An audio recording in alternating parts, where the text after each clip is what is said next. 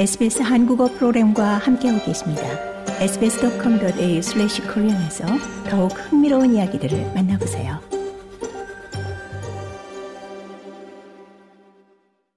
인종차별금지법은 지난 천구백칠십오년 시월 삼십일일 도입됐습니다.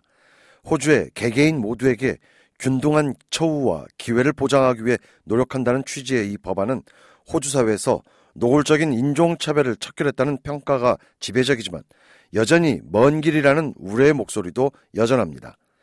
인권운동가들은 학교나 직장에서 출신 배경 때문에, 심지어 피부 색깔 때문에 차별을 받는 경우가 여전히 비일비재하다고 경고합니다.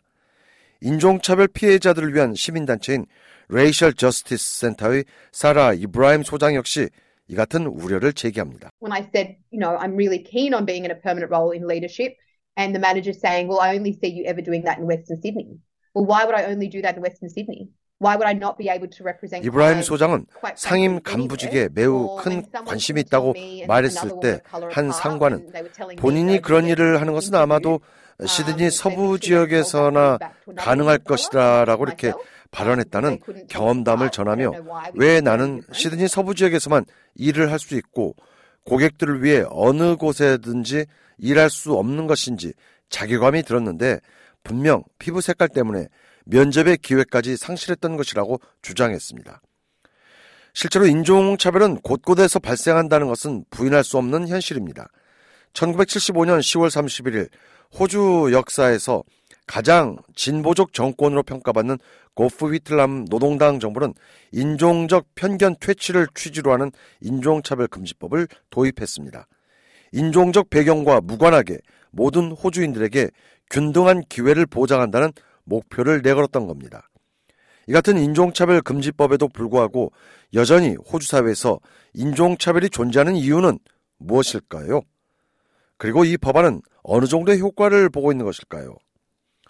호주 인권위원장 겸 인종차별위원을 맡고 있는 로살린드 크라우처 석좌 교수는 이 법안은 최우선적으로 구조적 인종차별을 퇴치하는 첫걸음이었다고 평가했습니다. The Racial Discrimination Act is important because it was the first piece of federal anti-discrimination law and it was the framework 로살린드 크라우처 석좌 교수는 인종차별금지법은 매우 중요하다면서 호주 사회에서 다문화주의 구현의 제도적 기반이 된 차별금지법 하의 첫 번째 관련 법안으로, 이 법안의 근거에 호주인권위원회가 신설됐고 동시에 호주 국민 개개인 모두가 인종이나 피부색깔, 국적, 조상, 소수민족 출신의 이유 등으로 이 사회에서 부당하게 차별받는 것을 법으로 금지한 것은 매우 획기적 출발점이었다고 평가했습니다.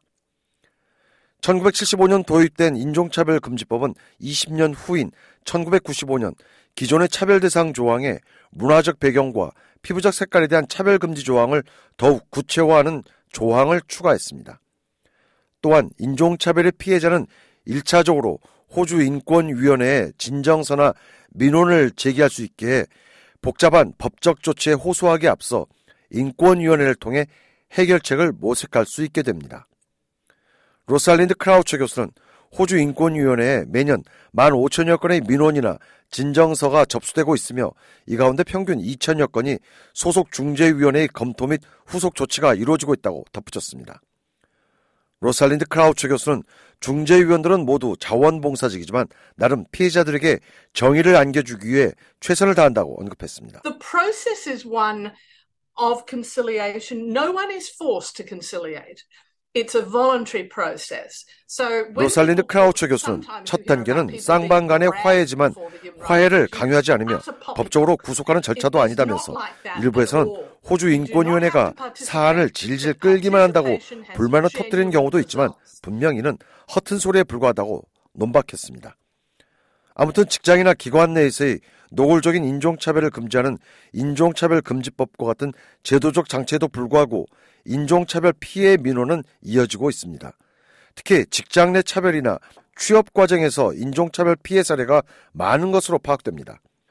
모나시 대학교가 최근 이년 동안 실시한 조사 보고서에 따르면 간부직 채용 절차에 있어 소수민족 출신의 경우 영어 이름을 지닌 사람들 대비 고용주 측으로부터 전화 응답을 받은 사례는 오십칠 퍼센트나 적은 것으로 파악됐습니다.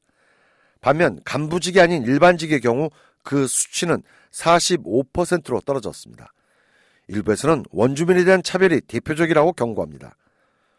호주 다양성협의회의 이천이십삼 사회적 통합보고서 인덱스에 따르면 지난 이천이십일 년부터 이천이십삼 년까지 호주의 첫 주민, 즉 원주민들에 대한 직장 내 차별이나 괴롭힘 사례는 구 퍼센트 증가했습니다. 호주 다양성협의회의 리사 아네스 위원장은 원주민에 대한 인종차별은 다양한 형태로 나온다고 지적했습니다. We did a piece of work with the U T S Jambana Centre on the experience of First Nations peoples, and sixty percent of them described experience racism at work. 리사 아네스 위원장은 유티에스 대학 연구소와 함께 호주 첫 주민들의 경험 사례를 조사한 결과 응답자의 육십 퍼센트가량이 직장에서 인종차별을 겪은 것으로 묘사됐고, 여기에는 노골적인 인종차별적 욕설에서 여러 형태의 인종차별적 행위가 포함됐다면서 내가 원주민이다라고 이렇게 소개하면 첫 반응은 상대방은 늘 어? 원주민처럼 보이지 않는데 라거나 대학 무임 승차를 축하한다는 식이었다고 설명했습니다. 리사 아네스 위원장은 이런 맥락에서 인종과 연계된 이슈에 있어 일반인들에 대한 계몽 교육이 배가 되어야 한다고 주장했습니다. And also understanding that it's not always the intention of people to be racist, and that I would think it's unusual. 리사 아네스 위원장은 실제로 인종차별적 의도가 없는 경우가 대부분이라는 점을 고려하면 직장에서 인종적 이유로 특정인에게 괴로움을 주는 것은 매우 극단적 사례로, 분명 인종차별주의자들이 존재하는 것이 사실이지만 대부분의 경우는 무의식적으로 자행된다는 점에서 이에 대한 교육 및 계몽이 중요하다고 강조합니다. 더 많은 이야기가 궁금하신가요? 애플 팟캐스트, 구글 팟캐스트, 스포티파이 또는 여러분의 팟캐스트를 통해 만나보세요.